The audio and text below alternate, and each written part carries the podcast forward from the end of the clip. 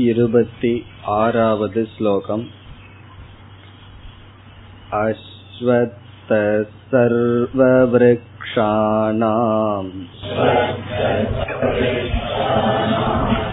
देवर्षीणां च नारदः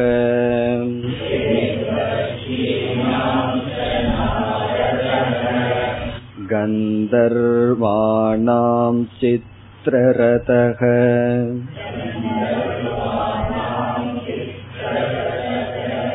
सिद्धानां कपिलो मुनिः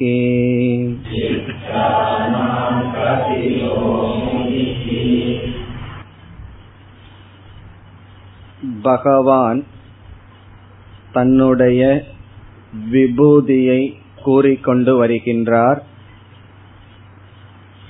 இந்த உலகத்தில் எவைகளெல்லாம் மேன்மை பெற்று இருக்கின்றதோ அவைகளெல்லாம் என்னுடைய பெருமையினுடைய வெளிப்பாடு என்று சொல்லிக்கொண்டு வருகின்றார்.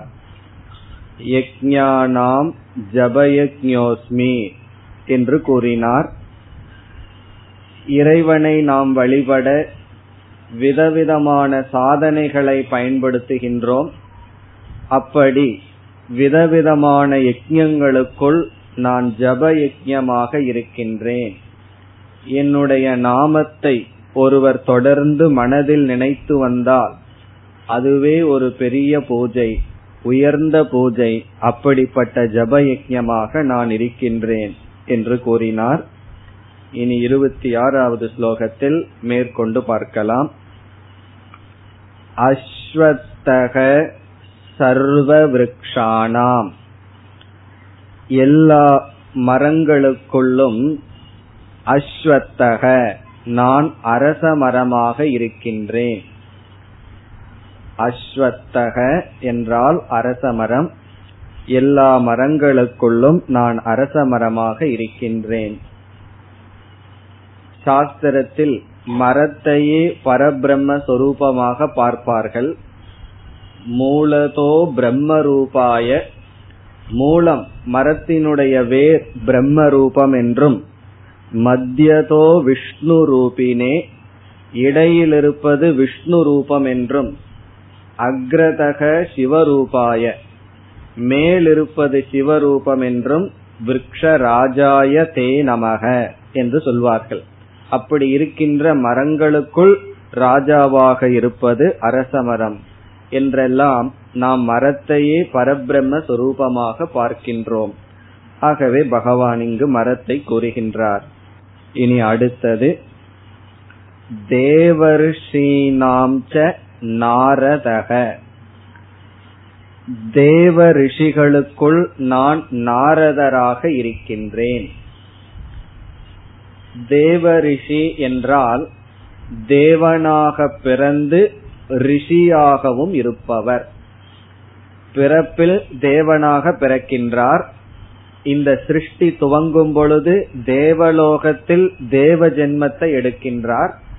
பிறகு வெறும் தேவர்களாக மட்டும் இல்லாமல் ரிஷித்துவத்தையும் அடைகின்றார். தேவாகா சந்தக ரிஷித்துவம் பிராப்தாகா என்று சொல்லப்படும். பிறகு ரிஷி என்பதற்கு இரண்டு பொருள் சொல்லப்படுகின்றது. ஒன்று மந்திர திரஷ்டா ரிஷிகி. மந்திர திரஷ்டா என்றால் வேத மந்திரங்களையெல்லாம் அவர்கள் பார்த்தவர்கள்.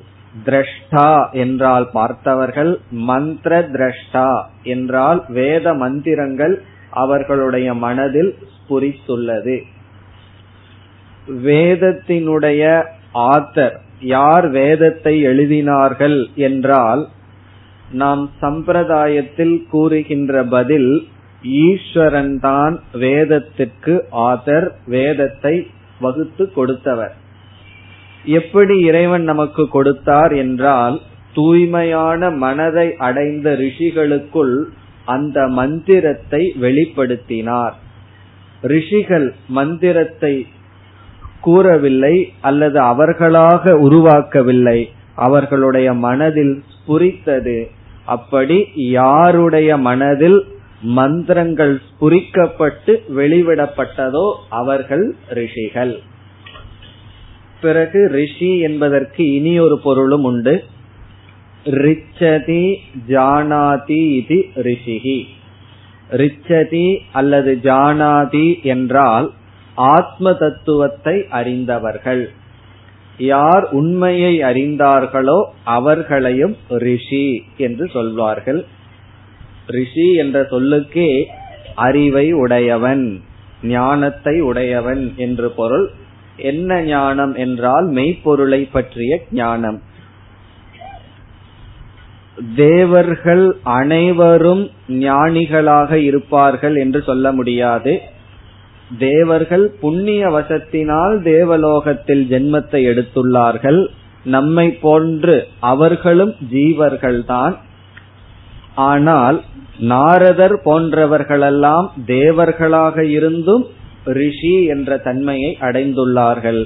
மனிதனும் ரிஷியாக ரிஷியாக ஆகலாம் ஞானத்தினால்.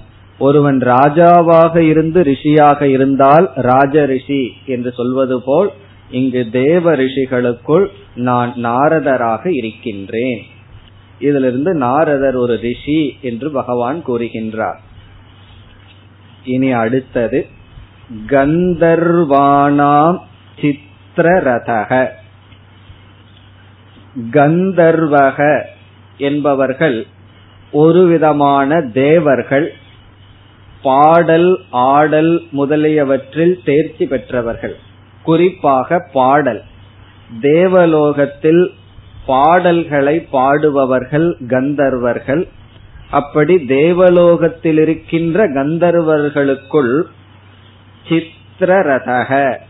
நான் சித்திரரதன் என்ற கந்தர்வனாக இருக்கின்றேன்.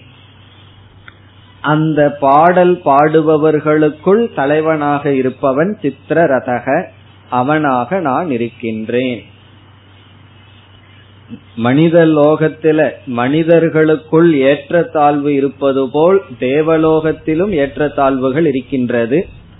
அதில் பாடுபவர்களெல்லாம் கந்தர்வர்கள். அதில் நான் சித்திரரதக. இனி அடுத்தது. சித்தானாம் கபிலோ முனிகி. சித்தானாம் சித்தர்களுக்குள் நான் கபில முனியாக இருக்கின்றேன். கபிலக என்பது ஒரு முனிவருடைய பெயர். ஆகவே கபிலக முனிகி கபிலன் என்ற முனியாக நான் இருக்கின்றேன். எவர்களுக்குள்? சித்தானாம் சித்தர்களுக்குள். இங்கு சித்தாகா என்பதனுடைய பொருள் என்னவென்றால் பிறப்பிலேயே ஜென்மத்திலேயே தர்ம ஞான வைராகிய முதலிய ஐஸ்வர்யங்களை அடைந்தவர்கள். ஜென்மனா ஜென்மனா என்றால் பிறப்பிலேயே பிறக்கும் பொழுதே தர்ம தர்ம என்றால் புண்ணியம் ஞானம் அறிவு வைராகியம் முதலிய ஐஸ்வர்யங்களை அடைந்தவர்கள்.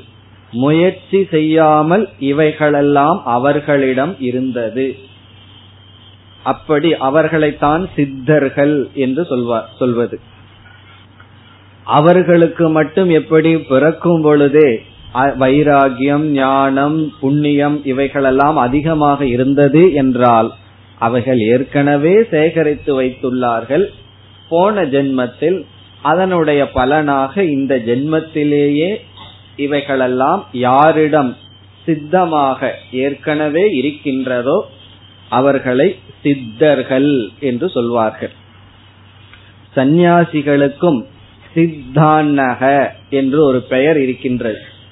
சித்தான்னக என்றால் அவர்கள் எப்பொழுதுமே சித்தமான அன்னத்தை உடையவர்கள். என்றால் என்ன பொருள்? அவர்கள் வந்து என்னைக்குமே தயார் செய்யப்பட்ட உணவுடன் இருப்பவர்கள். இப்ப மற்றவர்கள் யாருன்னா கஷ்டப்பட்டு உணவு தயார் செய்யணும். சன்னியாசி வந்து பிக்ஷை எடுக்கிறதுனால அவர்களுக்கு வந்து சித்தான்னாக. கிடைக்கிறது என்ன கிடைக்கும்? ஒரு வீட்டுல போய் பிச்சை கேட்டா தோசமாவையா ஊத்துவார்கள். தோசையை தான் கொடுப்பார்கள். அப்படி அதான் சித்தான்னக. அதே போல ஞானம் வைராகியம் இவர்கள் இதெல்லாம் யாருக்கு சித்தித்திருக்கின்றதோ இந்த ஜென்மத்தில் முயற்சி அடையாமல் அவர்களெல்லாம் சித்தர்கள். அதனால யாருக்காவது நம்ம காட்டில் கொஞ்சம் வைராகியம் அதிகமா இருந்தா பொறாமையெல்லாம் படக்கூடாது. ஏதோ போன பிறவையில பண்ணி வச்சிருக்கார் என்று முடிவு செய்ய வேண்டும். அப்படி யாரெல்லாம் முயற்சி செய்யாமல் ஒன்று அவர்களுக்கு கிடைத்ததோ அப்பொழுது நாம் அவர்கள் நமக்கு தெரியாத காலத்தில் முயற்சி செய்துள்ளார்கள் என்று புரிந்து கொள்ள வேண்டும். அப்படி சித்தர்களுக்குள் கபில முனியாக நான் இருக்கின்றேன். கபில முனி என்பவர். இரண்டு கபில முனி இருக்கிறார்கள். ஒன்று சாங்கிய சாஸ்திரத்தை எழுதியவர். சாங்கிய மதத்தை உருவாக்கியவர் ஒரு கபில முனி அவரை இங்கு பகவான் குறிப்பிடப்படவில்லை. அவர் வேறு. சாங்கியம் என்கின்ற ஒரு சாஸ்திரத்தை உருவாக்கியவர் ஒரு கபிலமுனி. பாகவதத்தில் ஒரு கபிலமுனி பேசப்படுகின்றது. அவரை பகவான் இங்கு பேசுகின்றார். அந்த கபிலமுனி அத்வைத ஞானத்தை உடையவர் அவர் சித்தர் அவரை இங்கு பகவான் பேசுகிறார். காரணம் என்ன? கபிலமுனி என்றால் சாங்கிய மதத்தை உருவாக்கியவர்தான் என்பதல்ல வேறொரு கபில முனியும் இருக்கின்றார். அவர் இங்கு பேசப்படுகின்றது. இனி தொடரலாம். இருபத்தி ஏழு शैश्रवसमश्वानाम्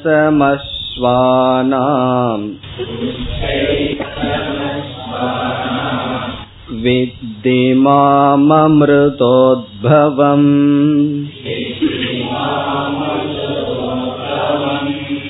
ऐरावदम् गजेन्द्राणाम्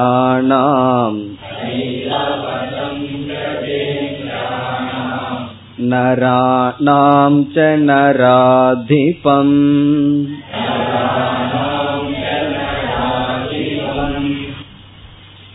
புராணத்தில் நாம் ஒரு கதையை கேள்விப்பட்டிருப்போம் அமிர்தத்தை எடுப்பதற்காக தேவர்களும் அசுரர்களும் கடலை கடைந்தார்கள் என்று அப்படி கடலை கடையும் பொழுது விதவிதமான பொருள்கள் தோன்றின அந்த இரண்டு பொருள்களை இங்கு பகவான் குறிப்பிடுகின்றார்.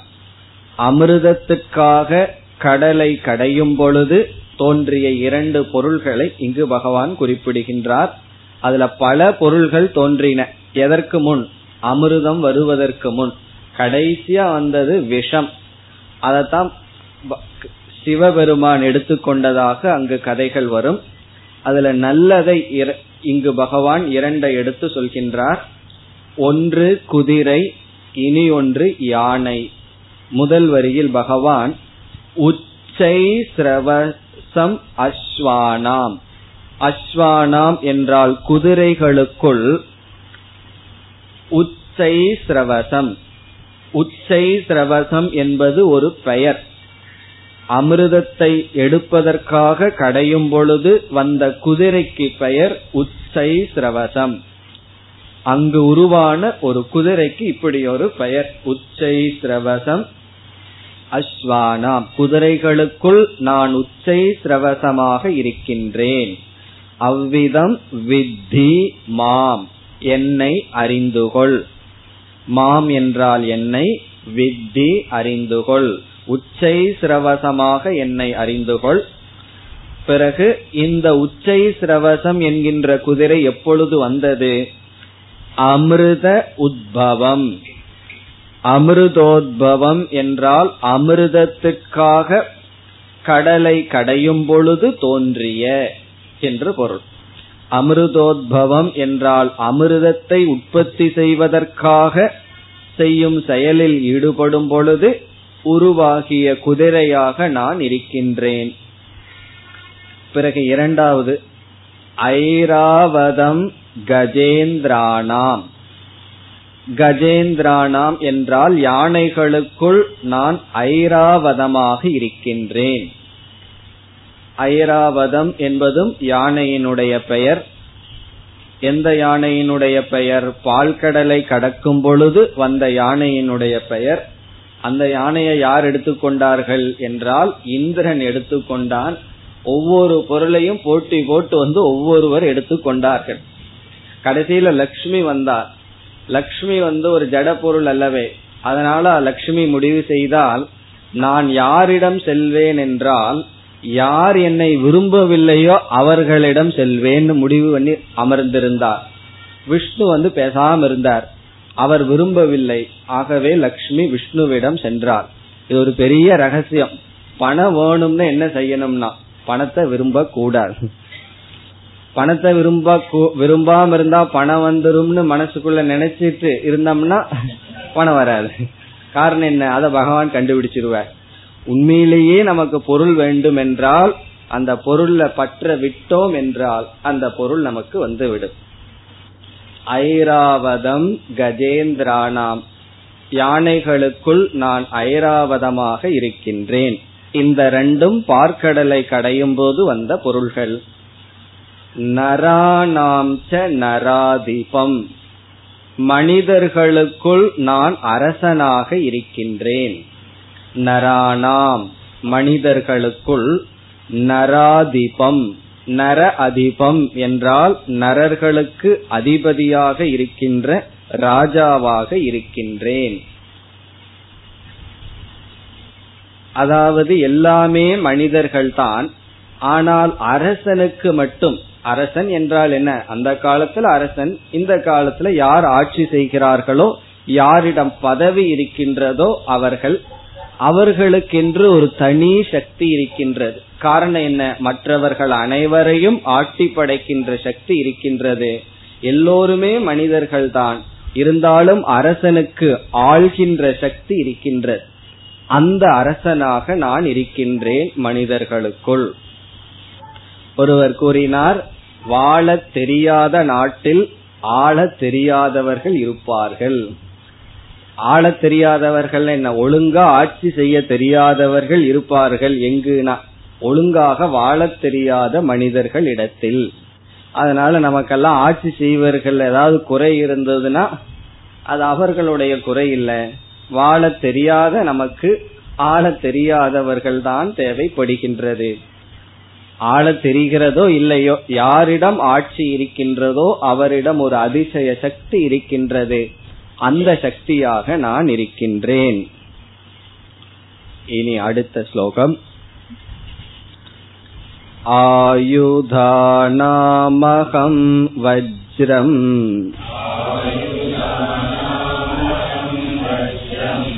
धेनूनामस्मि कामधुक्।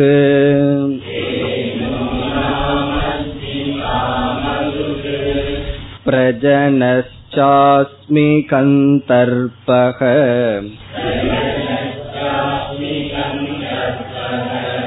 सर्पाणामस्मि वासुकिः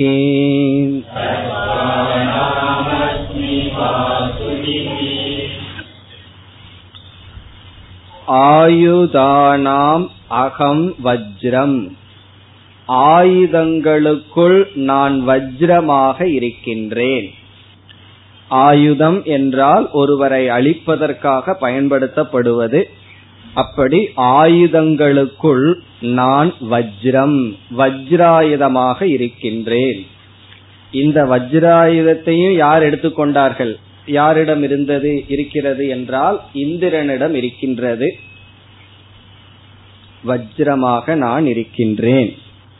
இந்திரனுக்கு வஜ்ராயுதம் எப்படி கிடைத்தது என்றால் ஒரு அசுரன் இருந்தான். விருத்ராசுரன் என்கின்ற ஒரு அசுரன். அவன் அதிக தவம் செய்திருந்தான். அவனை அழிப்பதற்கு யாராலும் முடியாமல் இருந்தது. பிறகு அவனை அழிப்பதற்கென்றே ஒரு ஆயுதமானது செய்யப்பட வேண்டியது இருந்தது. அவனுக்கு மேல் யாராவது தவம் செய்திருந்தால் அவர்களிடமிருந்துதான் அந்த ஆயுதத்தை பெற வேண்டியது இருந்தது. அப்பொழுது ததீச்சி என்ற ஒரு முனிவர் இருந்தார். அவர் தபத்தில் ஒரு நிஷ்டையை அடைந்திருந்தார். ஆகவே என்ன சொல்லப்பட்டது? அந்த ததீச்சி முனிவருடைய முதுகெலும்பு அதனால் செய்யப்பட்ட ஆயுதத்தினால் தான் இந்த அசுரனை கொல்ல முடியும் என்ற நிலை ஏற்பட்டது. இப்ப இந்திரன் எல்லாம் தேவர்கள் எல்லாம் அந்த முனிவர்களிடம் சென்று நம்ம வந்து ஒருவரிடம் போய் உங்க பேனா கொடுங்கோ கிளாஸுக்கு அப்படின்னு கேட்கறது போல என்ன கேட்டார்கள்? உங்க முதுகெலும்ப கொடுக்கிறீர்களா? அப்படின்னு கேட்டார்கள். நம்ம கிட்ட கேட்டிருந்தா என்ன பதில் சொல்லியிருப்போம்? பேனா கொடுக்கறதுக்கே கேசட் கொடுக்கறதுக்கே அவ்வளவு தயக்கம். அவர் என்ன பண்ணார்? சரி எடுத்துக்கோ அப்படின்ட்டு இப்படியும் நான் இறக்கத்தான் போறேன் ஒரு காலத்துல. இந்த முதுகெலும்பு ஏதோ ஒரு நல்ல காரியத்துக்கு பயன்படுத்தினா பயன்படுத்துமே என்று பேசாம கண்ணை மூடி அமர்ந்து விட்டார். அவரை அந்த முனிவரை அவர்கள் கொன்று முதுகெலும்பை எடுத்து அதிலிருந்து செய்யப்பட்டதுதான் வஜ்ராயுதம். அதனால தவம் எல்லாம் முதுகுல தான் இருக்கான்னு இருக்க ஒரு ஒரு கதை தான் இதுல இந்த கதையில என்ன விளக்கப்படுகிறது? எவ்வளவு தவம் செய்தவர்கள் எவ்வளவு தியாக மனப்பான்மையுடன் இருந்தார்கள். தன்னுடைய முதுகெலும்பு வந்து பயன்படுகிறது என்றால் சரி எடுத்துக்கொள் என்று கொடுத்தார். ததீசி முனிவர் அவருடைய முதுகெலும்பில் செய்ததுதான் வஜ்ராயுதம். இந்த வஜ்ராயுதத்துக்கு இனி ஒன்று சொல்வார்கள்.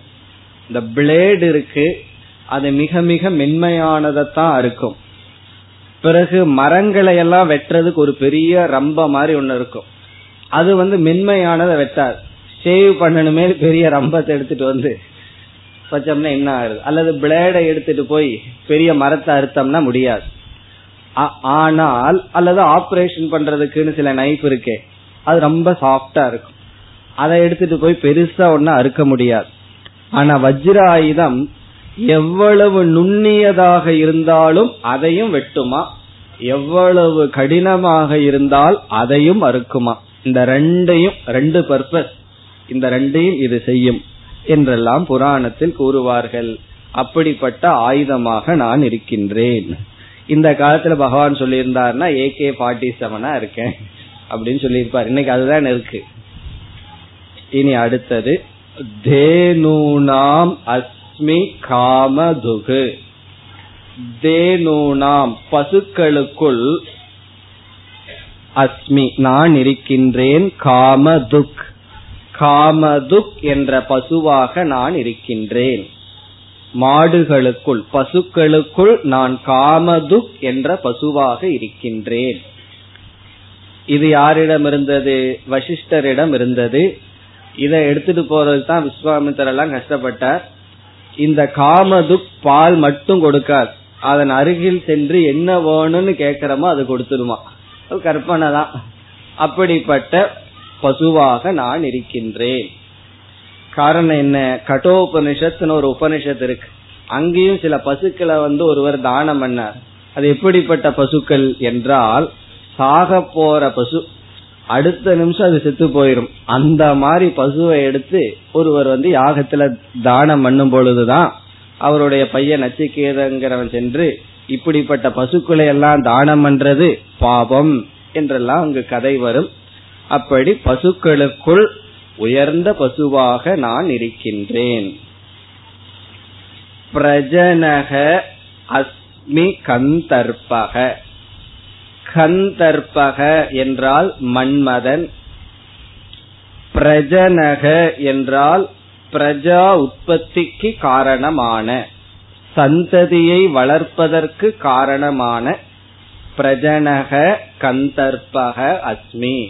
பிரஜா உற்பத்திக்கு காரணமாக இருக்கின்ற மன்மதனாக நான் இருக்கின்றேன்.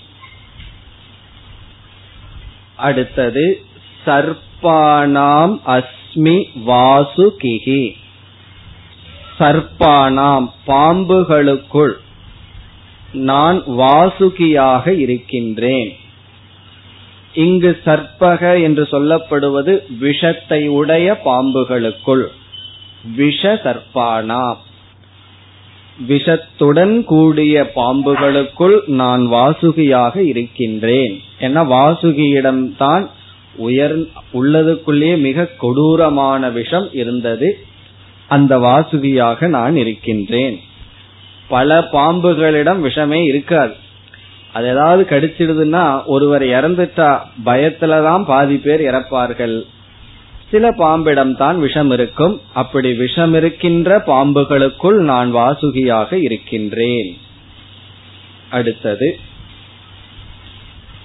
அனந்த சாஸ்மிநாகானாம்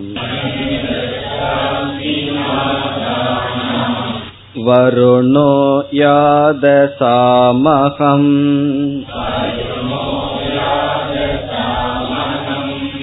पितॄणामर्यमा चास्मि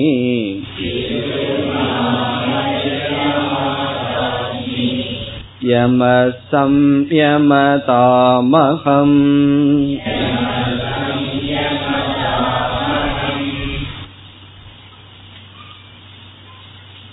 நாகாணாம் அனந்தக ச அஸ்மி. நாகாணாம் என்றால் விஷமில்லாத பாம்புகளுக்குள். இங்கு நாகக என்றால் விஷமில்லாத பாம்புகள். விஷமில்லாத பாம்புகளுக்குள் அனந்தக அஸ்மி. அனந்தக என்ற பாம்பாக இருக்கின்றேன்.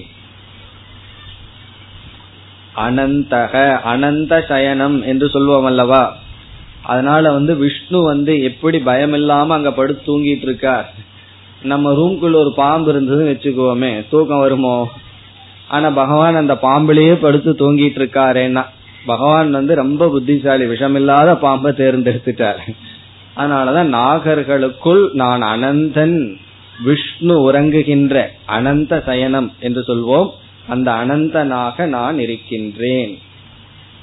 அதுல உறங்குறவரும் பகவான் தான். அந்த பாம்பும் பகவான் தான். வருணக யாதசாம் அகம். யாதசாம் என்றால் ஜல தேவதைகளுக்குள். யாதசாம். ஜல தேவதைகளுக்குள் வருணக. நான் வருண தேவனாக இருக்கின்றேன். ஜலதேவதைகளுக்குள் அகம் வருணக பித்ருநாம் அரியமாச்ச அஸ்மி. பித்ருக்களுக்குள் நான் அரியமாவாக இருக்கின்றேன்.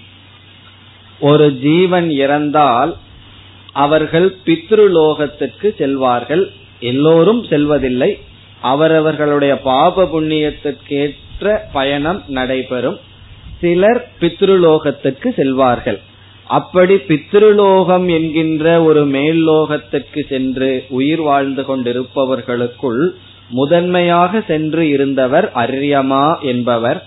ஆகவே பகவான் பித்திருக்களுக்குள் நான் அரியமாவாக இருக்கின்றேன். அடுத்தது யமக சம்யமதாம் அகம். சம்யமதாம் என்றால் கட்டுப்படுத்துபவர்களுக்குள் முறைப்படுத்துபவர்களுக்குள் நான் யமனாக இருக்கின்றேன் யம தர்மராஜாவாக இருக்கின்றேன்.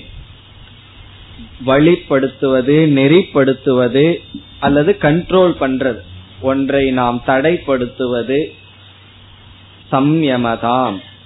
அதற்கு அப்படி செய்பவர்களுக்குள் நான் யமனாக இருக்கின்றேன். இதனுடைய அர்த்தம் என்ன? ஒருவனுக்கு வந்து பொருள் பதவி அறிவு இவைகளெல்லாம் கையில கிடைச்சதுன்னா அவன் என்ன மாதிரி ஆடிட்டு இருக்கான்? அதை நம்ம பாக்கிறோம் அல்லவா அவனுக்கு வந்து காலிலேயே நடக்க மாட்டான். ஏதோ ஒரு கற்பனை உலகத்துல வாழ்ந்து கொண்டு இருப்பான். அவ்வளவு தூரம் ஆடிக்கொண்டு இருப்பவனை அடக்கணும்னா யாருனால முடியும்னா? யமக. யமன் வந்தாருன்னா எல்லாம் அடங்கி போயிரும். மரணத்துல எல்லாத்தையும் எடுத்துட்டு போயிருவார். அப்படி இல்லைன்னா ஆரோக்கியத்தை எடுப்பார். எதையாவது எடுத்துட்டா பிறகு நமக்கு அவருடைய ஆட்டம் எல்லாம் என்ன ஆகும்? ஒரு கடந்த காலமா சொல்லிட்டு இருப்பார் நான் அந்த காலத்துல இப்படி ஆடுனேன் இப்ப என்னன்னா சுண்டு விரல ஆட்ட முடியாம படுத்திருக்கின்றேன். பலரை நாம பார்க்கலாம். அப்படி இந்த பொருள் எல்லாம் வந்துடுதுன்னு வச்சுக்கோமே கொஞ்ச நாள் கண்ணு தெரியாது. அப்ப என்ன செய்வார்கள்? ஆடுவார்கள். பிறகு அவர்களை எல்லாம் அடக்கணும்னா என்ன செய்வது? யம தர்மராஜானாலதான் முடியும். நான் ரீசண்டா கேள்விப்பட்டேன். ஏதோ ஒரு ஃபைவ் ஸ்டார் ஹோட்டல்ல நியூ இயர் அன்னைக்கு ஆயிரக்கணக்கான கப்பிள்ஸ் வந்தார்களாம். அங்க என்னன்னா மூவாயிரம் ரூபா கொடுத்தா நைட்டு வெடிய வெடிய டான்ஸ் ஆடிக்கலாமா அங்க? வேணுங்கிறத சாப்பிட்டுக்கலாமா? ஒருவர் போயிட்டு வந்தவர் சொன்னார் அது என்னன்னா இதெல்லாம் ஆட்டம் தான் பணம் இருக்கு. ஒரு நைட்ல போய் எங்கேயோ தூக்க முடிஞ்சு கஷ்டப்பட்டு டான்ஸ் ஆடுறதுக்கு மூவாயிரம் ரூபாய் கொடுக்கணுமா? இதெல்லாம் என்னன்னா இது அவர் ஆடல. அவர்கிட்ட இருக்கிற பணம் ஆடுகின்றது. இப்ப இதையெல்லாம் கட்டுப்படுத்தணும்னு என்ன பண்ணுவார் பகவான்? அப்படி கட்டுப்படுத்தவர் தான் யம தர்ம ராஜா. நம்மிடம் இருந்து பறிப்பவர். ஆயுள் ஆரோக்கியம் பணம் புகழ் இவைகளையெல்லாம் பறிப்பவர் யாருன்னா யம தர்மராஜாவாக நான் இருக்கின்றேன் कालकलयतामहम्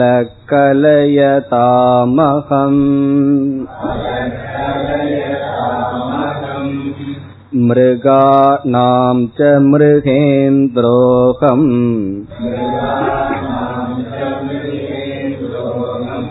वैनतेयश्च पक्षिणाम्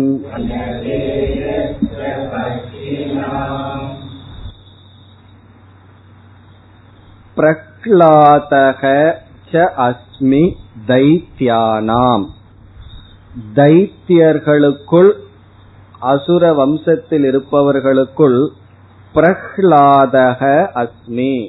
நான் பிரஹ்லாதனாக இருக்கின்றேன். உங்களுக்கெல்லாம் தெரியும் பிரகலாதனுடைய மேன்மை இவைகளெல்லாம். எப்பெல்லாம் அப்பா சொல்றது பிடிக்கலையோ அப்பா சொல்றத கேட்க விருப்பம் இல்லையோ அப்ப என்ன சொல்லிடணும்? நான் பிரகலாதனுடைய தத்துவத்தை பின்பற்றுகிறேன். காரணம் என்ன? அவன் அப்பா சொல்ல கேட்கல அல்லவா? அப்படி பிரகலாதக தர்மத்துக்கென்றே இருந்தவன். எத்தனை சாஸ்திரத்துல விதவிதமான பக்தைகளை பற்றியும் பக்தர்களை பற்றியும் பேசி அந்த பக்தர்களிலேயே உயர்ந்த பக்தர்கள்னு சொல்லி எவ்வளவோ பேர்த்த சொல்லுவார்கள். அதுல பிரகலாதனும் வருகின்றான் அப்படி ஒரு பக்தனாக இருந்தவன் அப்படி பிரகலாதனாக நான் இருக்கின்றேன். பகவான் என்ன சொல்றார்? என்னுடைய பக்தன் தான் நான் என்று கூறுகின்றார். திதி வம்சத்தில் வந்தவர்களுக்குள் தைத்தியக என்றால் திதி வம்சத்தில் வந்தவர்களுக்குள் நான் பிரஹ்லாதக பிறகு காலக கலையதாம் அகம். நான் காலமாக இருக்கின்றேன். கலயதாம் என்றால் எண்ணிக்கையில் என்று ஒரு பொருள். எண்ணிக்கையில் நான் காலமாக இருக்கின்றேன். இனி ஒரு பொருள் நல்லது கெட்டது முதலியவைகளையெல்லாம் கொடுப்பதற்கு கொடுப்ப கொடுக்கின்றவைகளுக்குள். களையதாம் என்றால் கொடுப்பது எதை கொடுப்பது? சுபம் அசுபம் விருத்திம் க்ஷயம். சுபத்தை அசுபத்தை விருத்தியை க்ஷயத்தை கொடுப்பதற்குள் எதெல்லாம் கொடுக்குதோ அவைகளுக்குள் காலமாக இருக்கின்றேன். இதனுடைய அர்த்தம் என்ன என்றால் பலர் என்ன சொல்வார்கள்? நமக்கு வந்து தோல்வி மேல் தோல்வி வந்துட்டே இருந்ததுன்னு வச்சுக்குவோமே. நம்ம உடனே என்ன செய்வோம்? ஜாதகத்தை எடுத்துட்டு போயிருவோம். போய் நட்சத்திரம் எங்க இருக்கு? சனி எங்க இருக்காருன்னு எல்லாம் பாத்துட்டு இருப்போம். அவர் என்ன சொல்லுவார்? கொஞ்சம் காலம் இப்ப உங்களுக்கு சரியில்லை கொஞ்சம் காலம் மாறிடுதுன்னு சொன்னா எல்லாம் நல்லாகும். இப்ப அவரை பொறுத்த வரைக்கும் என்னன்னா உங்களுக்கு நல்லது வரணும்னு சொன்னா காலம் வரணும். அதே போல கெட்டதுனாலும் கூட காலம் வரும். இந்த காலத்துல ரொம்ப கவனமா இருங்கன்னு சொல்லுவார்கள். அப்படி சிலதெல்லாம் காலத்தினால் நமக்கு கிடைக்கும் அல்லது நம்மிடமிருந்து செல்லும். அப்படி நமக்கு கிடைப்பதற்கு எதெல்லாம் கிடைக்கின்றதோ அவைகளுக்குள் காலமாக நான் இருக்கின்றேன். இனி அடுத்தது மிருகானாம் ச மிருகேந்திரோகம். மிருகங்களுக்குள் நான் மிருகேந்திரக. சிங்கமாக நான் இருக்கின்றேன். சிங்கமாக நான் இருக்கின்றேன். மிருகேந்திரக என்றால் சிங்கம். மிருகங்களுக்குள் அனிமல்ஸ் அதற்குள்ள நான் சிங்கமாக இருக்கின்றேன். அகம் மிருகேந்திரக. சிங்கத்தை பத்தி சாஸ்திரத்துல ரொம்ப புகழ்ந்து சொல்வார்கள். அந்த சிங்கத்துக்கு வந்து எப்படிப்பட்ட குணம் இல்லைன்னு சொன்னா இந்த மாதிரி எல்லாம் நினைச்சு சிங்கம் துயரப்படாதான். எப்படின்னா ஏ கோகம். ஐயோ நான் தனியா இருக்கிறனே. இப்படி எல்லாம் சிங்கம் நினைச்சு வருத்தப்படாதான். ஏ கோகம் அப்படின்னு நினைக்காதான். நான் தனியா இருக்கிறேனே. என்ன சிங்கம் வந்து ஆட்டு மந்தம் போல கூட்டம் கூட்டமா இருக்காது அது எப்பொழுதும் அதான் மெஜஸ்டின்னு சொல்றது. எப்பொழுதும் அழகா தனியா உட்கார்ந்துட்டு இருக்கும் அப்ப ஏ கோகம்னு வருத்தப்படாதான் என்னை சுத்தி யாருமே இல்லையே. பிறகு அசகாயோகம் எனக்கு சகாயம் பண்றதுக்கு யாருமே இல்லையே. வேட்டைக்கு போகணும்னா நான் ஒருத்தன் தான் போக வேண்டியது இருக்கே அப்படின்னு கஷ்டப்படாதான் ஏ கோயம் அசகாயோகம் கிருஷோகம். நான் ரொம்ப ஒல்லியா இருக்கிறனே. யானைய போல கொஞ்சம் வெயிட் இல்லையே.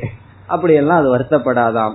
இப்படி சொப்னேபி ஏவம் விதா சிந்தா.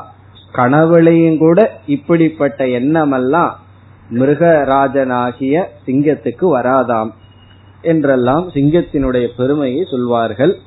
அப்படி சிங்கமாக நான் இருக்கின்றேன். வைனதேயகச்ச பக்ஷினாம். பறவைகளுக்குள் பக்ஷினாம். வைனதேயக என்றால் கருடன். பறவைகளுக்குள் நான் கருடனாக இருக்கின்றேன். வைனதேயகச்ச பக்ஷினாம் அகமஸ்மி.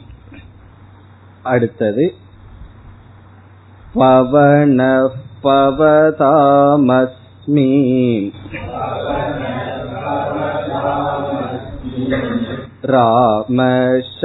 यत्र बृतामहम्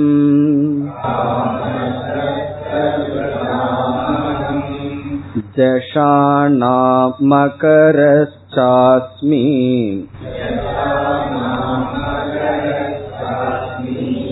स्रोतसामस्मि जाह्नवी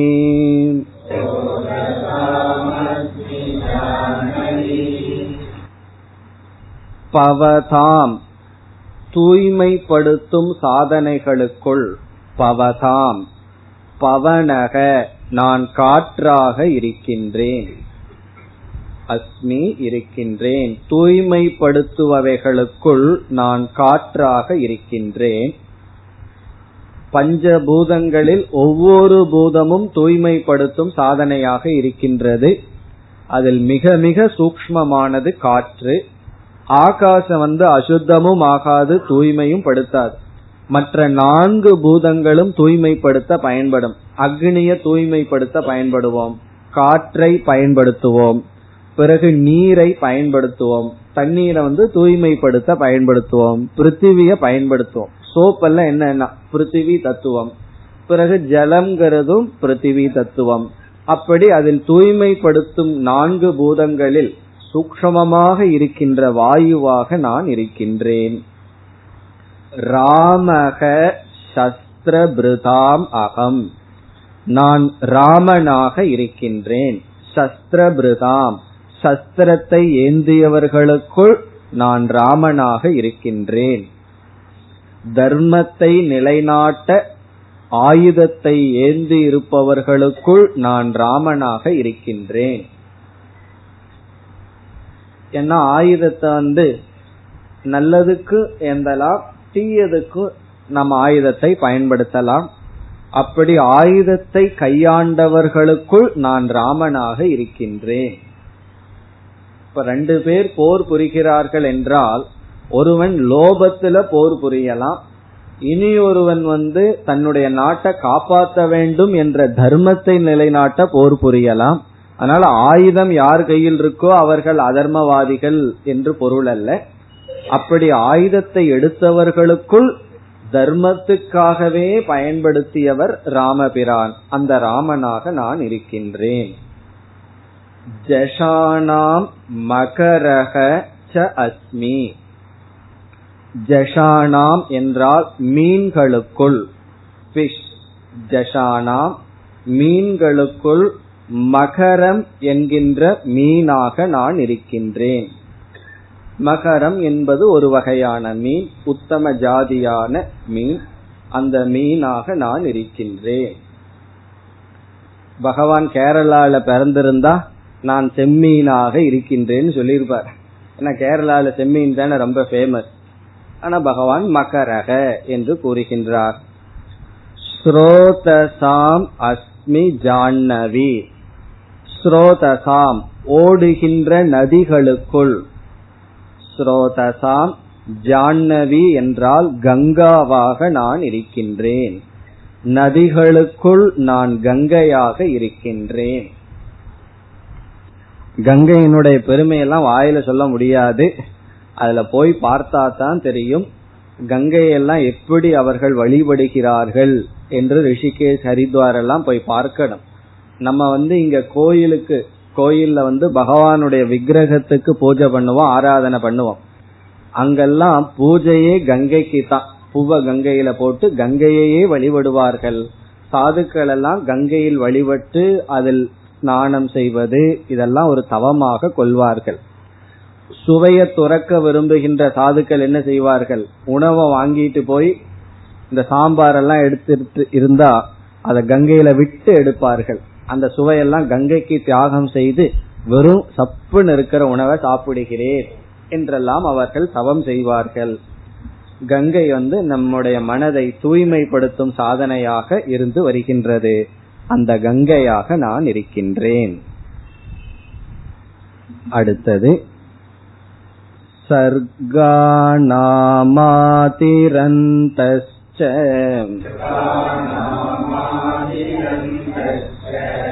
मद्यं चैवाहमर्जुन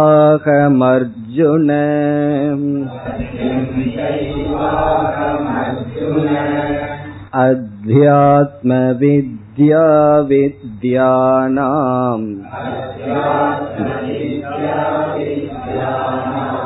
पादप्रवततामहम्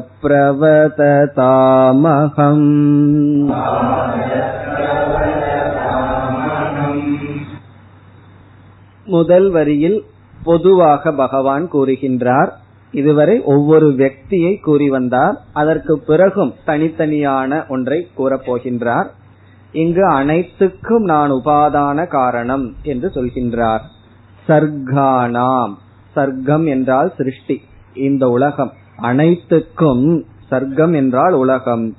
இந்த அனைத்து படைப்புக்கும் ஆதிகி காரணம் அந்தக முடிவு மத்தியம் இடைநிலை. சிருஷ்டி ஸ்திதி லய காரணமாக ச ஏவ அகம் அர்ஜுன. ஏ அர்ஜுனா நான் அனைத்துக்கும் காரணமாக இருக்கின்றேன். சர்க்கானாம் ஆதிகி அந்தக மத்தியம் ச அகம் அர்ஜுன. இனி மீண்டும் பகவான் ஒவ்வொரு தத்துவத்தை எடுத்துக்கொண்டு சொல்கின்றார். அத்தியாத்ம வித்யா வித்யானாம். வித்யானாம் ஞானங்களுக்குள் அறிவுக்குள் அத்தியாத்ம வித்யா நான் ஆத்ம ஞானமாக இருக்கின்றேன்.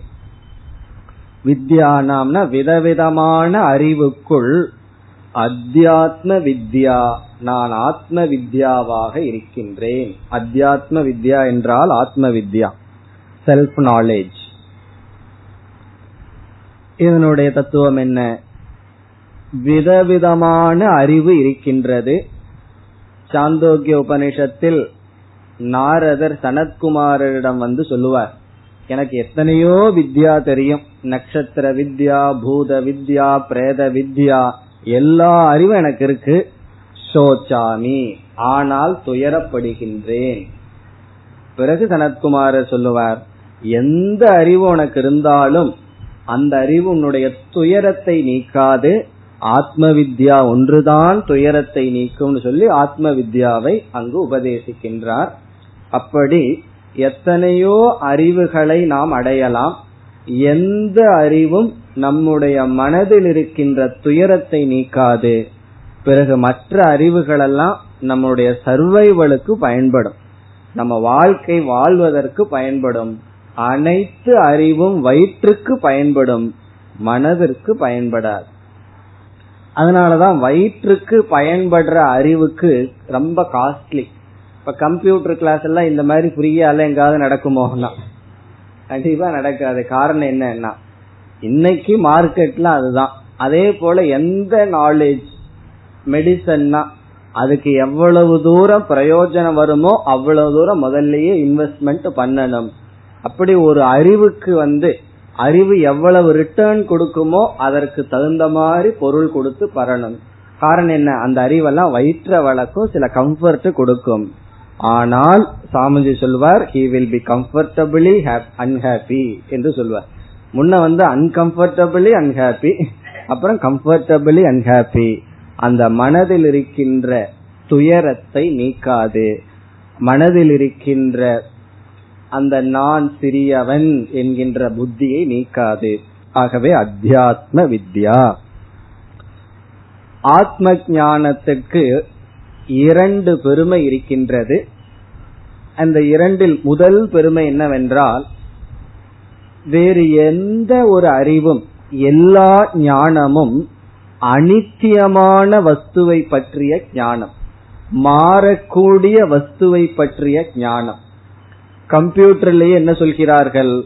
இப்ப படிக்கிற நாலேஜ் இன்னும் மூணு வருஷத்துக்கு அப்புறம் அவுட் ஆஃப் டேட் ஆயிரும். காரணம் என்ன? அந்த கம்ப்யூட்டர் லாங்குவேஜ் மாறிடும் அஞ்சு வருஷத்துக்கு முன்னாடி படிச்ச அறிவு பிரயோஜனம் கிடையாது. அப்படி எந்த ஒரு அறிவை நம்ம அடைஞ்சாலும் அந்த அறிவு மாறக்கூடிய விஷயத்தை பற்றி அறிவாக இருக்கிறது. அந்த விஷயம் மாறிடுதுன்னு வச்சுக்கோமே அறிவு வந்து யூஸ்லெஸ் ஒரு விதமான பிரயோஜனமும் அந்த அறிவினால் கிடையாது. காரணம் என்னன்னா அந்த அறிவு மாறி விட்டது அந்த காலத்துல எல்லாம் ஒரு விதமான வாட்ச் இருந்தது. ஒருவருக்கு வந்து அந்த வாட்சை எப்படி ரிப்பேர் பண்ண தெரியுங்கிற ஞானம் இருந்ததுன்னு வச்சுக்கோமே. இப்ப இதனால அந்த ஞானத்துல பிரயோஜனமானா? ஏன்னா இப்ப எல்லாம் எலக்ட்ரானிக் வாட்ச் வந்தாச்சு. ஆகவே எந்த ஒரு அறிவை எடுத்து கொண்டாலும் அது அசத்திய வஸ்துவை பற்றி தான் பேசும். இந்த ஆத்ம ஞானம் ஒண்ணுதான் மாறாத சத்திய வஸ்துவை பற்றி பேசுவது. இது ஒரு பெருமை. இரண்டாவது பெருமை இங்கு சங்கரர் அழகாக கொடுக்கின்றார். மோக்ஷார்த்தத்வாத் பிரதானம் என்று சொல்கின்றார். மோக்ஷ அர்த்தம் என்றால் இந்த ஞானம் ஒன்றுதான் மோக்ஷத்தை கொடுக்கும். மோக்ஷம்னா என்ன? ஃப்ரீடம் துயரத்திலிருந்து விடுதலையை கொடுக்கும்.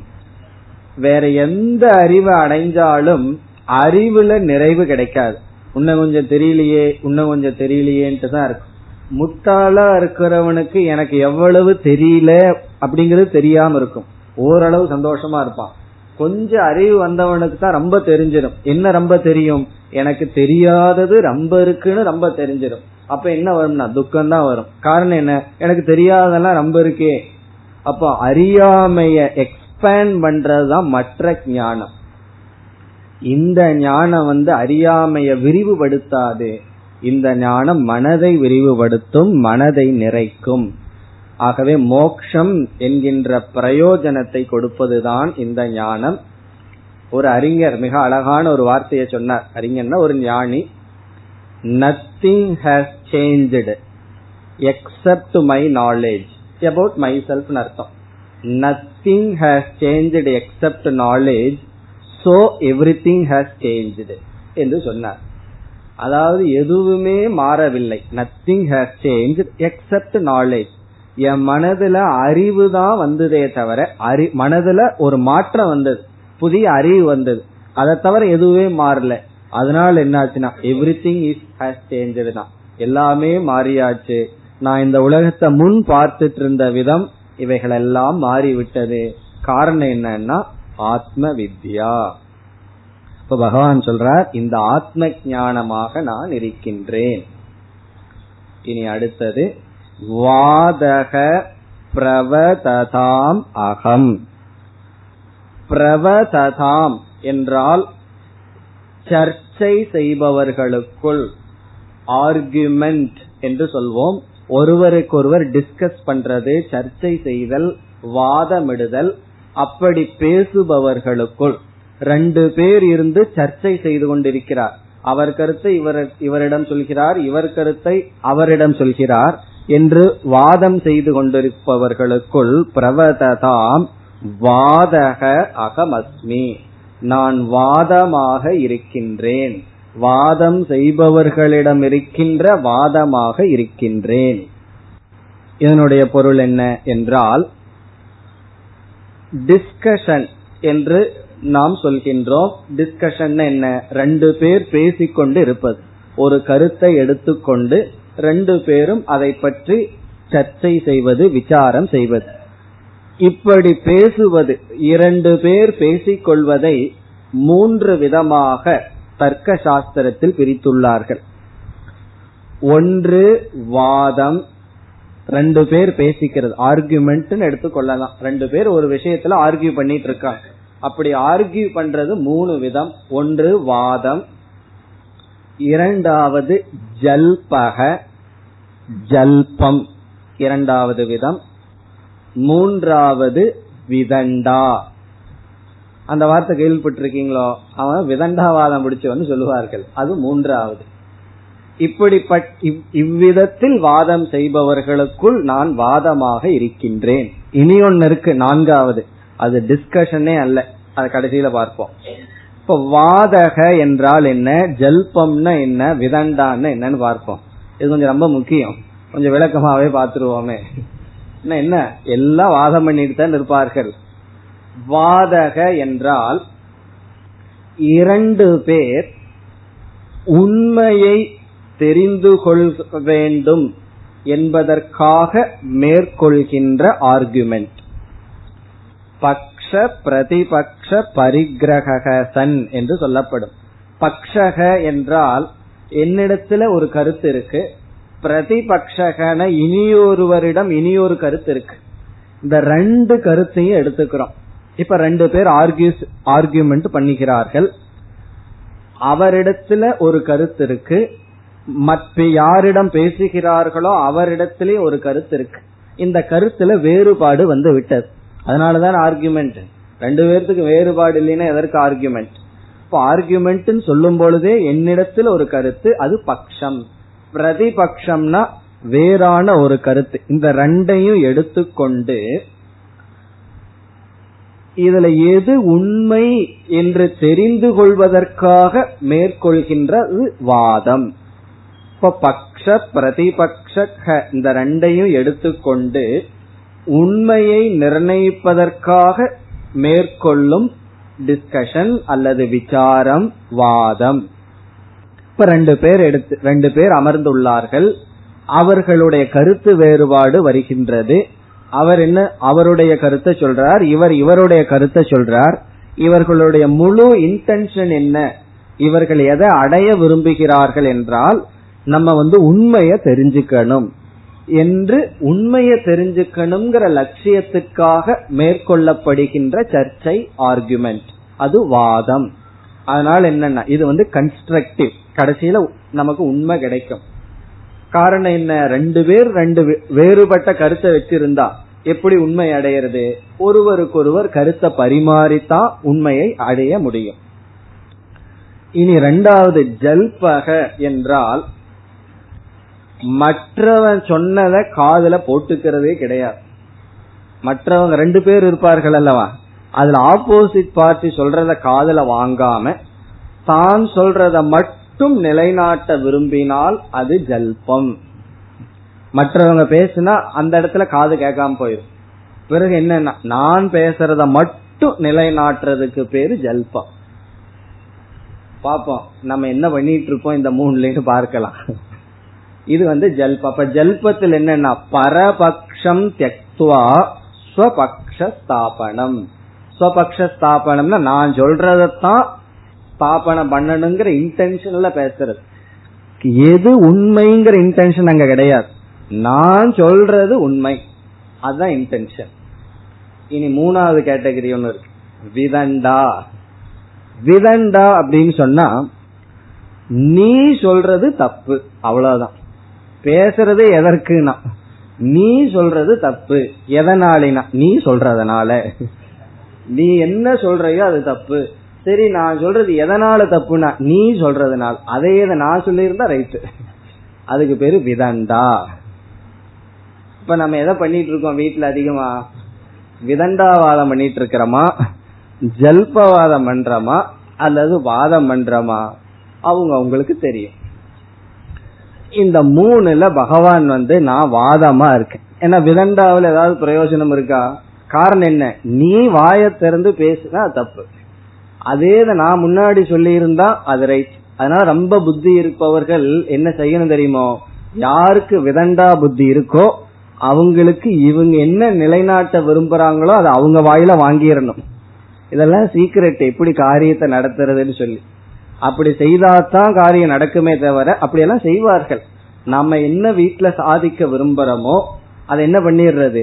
அவர் வாயிலிருந்தே வர வச்சிடுறது. அப்ப என்னன்னா ஒரு ப்ராப்ளம் கிடையாது. இதான் இன்டெலிஜென்ட் அப்படி இல்லைன்னா என்ன ஆகும்னா நம்ம சொல்லிட்டோம் விதண்ட ஆயிரும். நீ சொல்லிட்ட அதனால தப்பு. நீ யாரு சொல்றதுக்கு? நான் தான் வீட்டுல பெரிய ஆள் அந்த கதையெல்லாம் கேள்விப்பட்டிருப்பீர்கள் அல்லவா? மருமக புதுசா வீட்டுக்கு வந்திருக்கா? பிச்சைக்காரன் வந்திருக்கான் மருமக சொன்னா உன்ன சாதம் ஆகல போயிட்டு வான்னு. உடனே மாமியாருக்கு கோவம் வந்துடுது. நீ யாரு சொல்றதுக்குன்னு பிச்சைக்காரனை கூப்பிட்டு அவ இன்னைக்கு வந்தவ வீட்டுல அவ யாரு சொல்றது சாதம் ஆகலைன்னு உடனே பிச்சைக்காரனுக்கு ஒரே சந்தோஷம். அப்படின்னா எனக்கு சாதம் கிடைக்குமான்னு. பிறகு அந்த மாமியார் சொல்றா நான் சொல்றேன் சாதம் இல்ல போ. அவ யாரு சொல்றது இல்லைன்னு சொல்லி. நான் தானே சொல்லணும். நான் தானே வீட்டுக்கு எஜமானி. இதெல்லாம் என்னன்னா விதண்டா. இனியொருத்தன் சொன்னா தப்பு. நான் சொல்லணும். அது விதண்டா. பிறகு ஜல்பம் என்னன்னா நீ என்ன சொல்றியோ என் காதலியே ஒழுகாது. நான் சொல்றது தான் நான் என்ன சொல்றேன்னா அதுதான். அது ஜல்பம். நம்ம பொதுவா இந்த ரெண்டுல தான் இருப்போம். ஒன்னா ஜல்பத்திலயோ அல்லது விதண்டாலேயோ இருந்துட்டு இருப்போம். அதனால பகவான் சொல்றாரு இந்த ரெண்டும் நான் இல்ல. நான் வந்து வாதம். நான் வாதமாக இருக்கின்றேன். இப்ப வந்து ஆர்கியூ நம்ம பண்றோம். Argument always produce heat not fire அப்படின்னு சொல்லுவாங்க. ஃபயர்னு என்ன? ஒரு அறிவு ஒரு வெளிச்சத்தை லைட்டை கொடுக்காது ஹீட்டை தான் கொடுக்கும்னு. ரெண்டு மனசு சேர்ந்து இருந்ததுன்னா கருத்து வேறுபாடுங்கிறது கண்டிப்பா வரும். நம்ம ஒரு மனசுக்குள்ளேயே கருத்து வேறுபாடு வருது. இதை செய்யலாமா அதை செய்யலாமா? ஒழுங்கா பூட்டணுமா இல்லையா? இந்த மாதிரி எல்லாம் நமக்குள்ளேயே வருது அல்லவா? அப்ப ரெண்டு மனசு ஒரு ரூம்குள்ள இருந்தா அல்லது ஒரு வீட்டுல இருந்தா கருத்து வேறுபாடு வருமா வராதான்னா? கண்டிப்பா வரும். அப்படி வந்தா தான் ரெண்டு பேர்த்துக்கு இண்டிபெண்ட் மனசு இருக்குன்னு அர்த்தம். கருத்து வேறுபாடு வரவே இல்லைன்னு வச்சுக்குவோமே ஒரு மனசு டம்மி பிரயோஜனமே இல்லைன்னு அர்த்தம். காரணம் என்ன? என்ன சொன்னாலும் தலையாட்டிட்டு போயிட்டா அது என்ன பெரிய மனசு? அப்போ கருத்து வேறுபாடு வரும். அதை எப்படி சால்வ் பண்ணணும்னா சில டெக்னிக் இருக்கு. ஒரு ஆர்கியூ பண்ணும்போது ஆர்கியூமெண்ட்ல வின் பண்ணணும்னா என்ன செய்யணும் என்றெல்லாம் நல்லா விசாரம் செய்து வைத்துள்ளார்கள். ரொம்ப சுலபமானது என்ன தெரியுமோ? To win and argument avoid argument argument win பண்ணணும்னா ஆர்கியூ பண்ண கூடாது மேலும் அடுத்த வகுப்பில் சிந்திக்கலாம். ॐ पूर्णमधः पूर्णमिधम् पूर्णात् पूर्णमुदच्छते पूर्णस्य पूर्णमादाय पूर्णमेवावशिष्यते ॐ शान्ति शान्ति शान्तिः